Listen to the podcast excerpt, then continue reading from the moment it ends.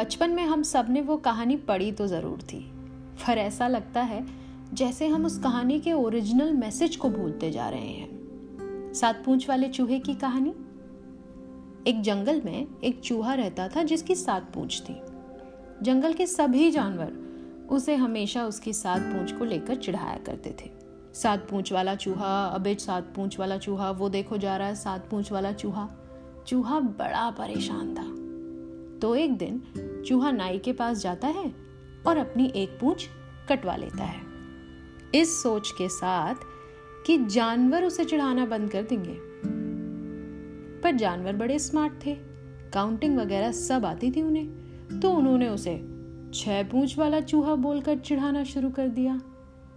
चूहा फिर से नाई के पास गया। उसने अपनी एक और पूंछ कटवा ली। पर जानवरों का चिढ़ाना बंद नहीं हुआ। और इसी तरह एक एक करके चूहे ने अपनी सारी पूंछ कटवा ली। अब चूहा खुश था। उसे लगा, अब तो मेरे पास पूंछ ही नहीं है। अब क्या ये लोग मुझे चिढ़ाएँगे? तो वो बड़े कॉन्फिडेंस के साथ, एकदम तशन में, जंगल में घुसा। पर जानवरों की तो फितरत है चिढ़ाना। अच्छाइयों से परे हो, बुराइयों पर ज़ोर देना।